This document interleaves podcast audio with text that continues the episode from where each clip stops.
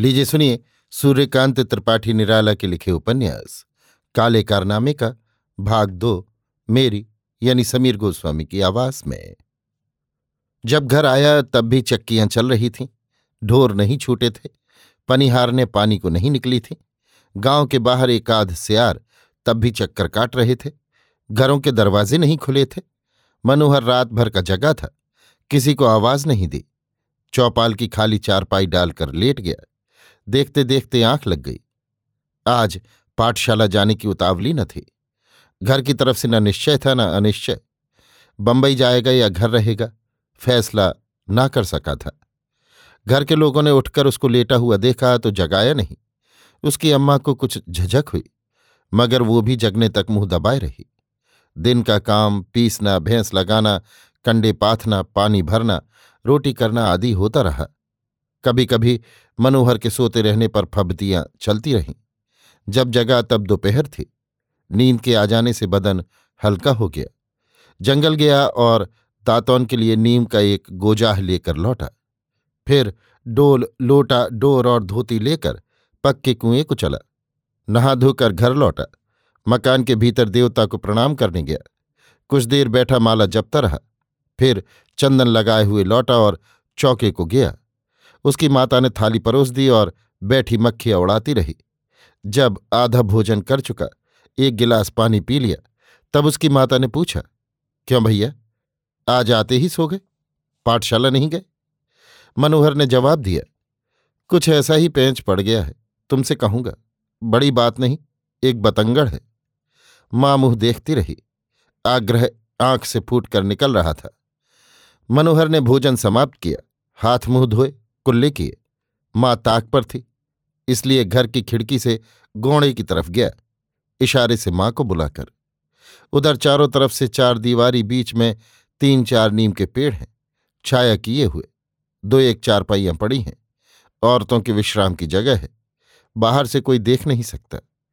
जैसे छोटा नीम का एक बागीचा हो, एक तरफ़ एक कुआँ है, पानी खारा होने के कारण चौका टहल और नहाने धोने के ही काम में लाया जाता है।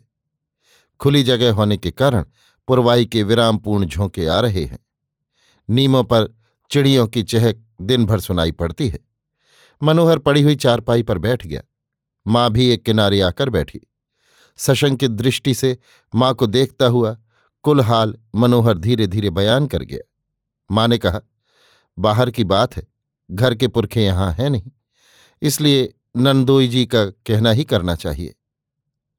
मनोहर ने कहा अम्मा, बात ये बड़ी पेचीदी जान पड़ती है।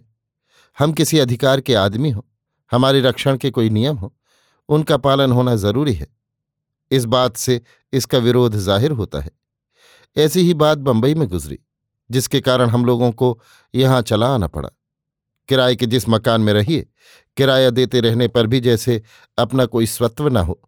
पिताजी जहाँ नौकर हैं, वहाँ माह माह काम करने और तनख्वाह लेने के अलावा उनकी व्यक्तिगत कोई जिम्मेवारी नहीं। स्वत्वाधिकारी सेठ भी है, जिनके वे नौकर हैं। किराए के मकान में स्वत्वाधिकार जमींदार का है, जिसका वो मकान है।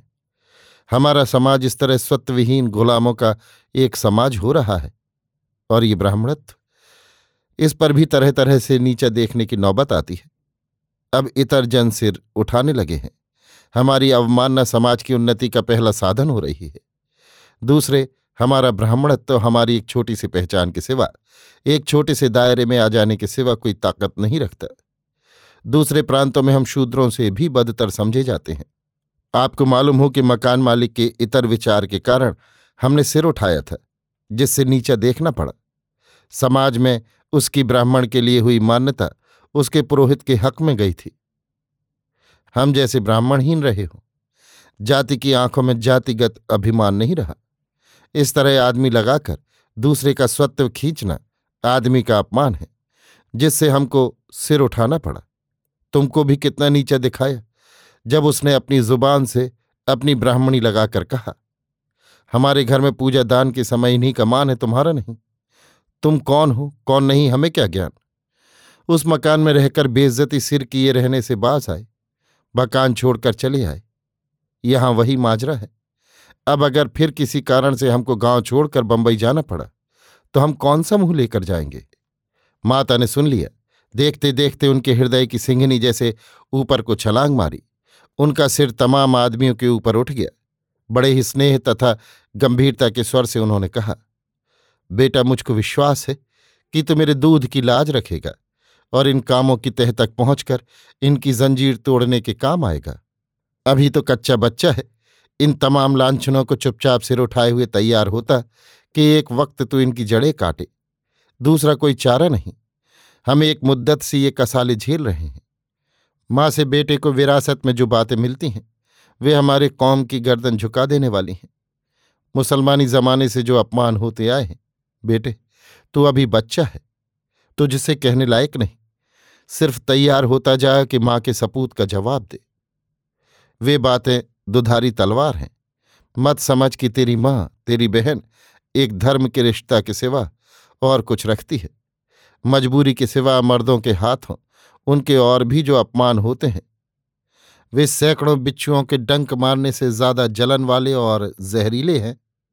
मर्दों की आँख के नीचे उनके अपमान हुए हैं और मर्दों के हाथ पैर नहीं चले।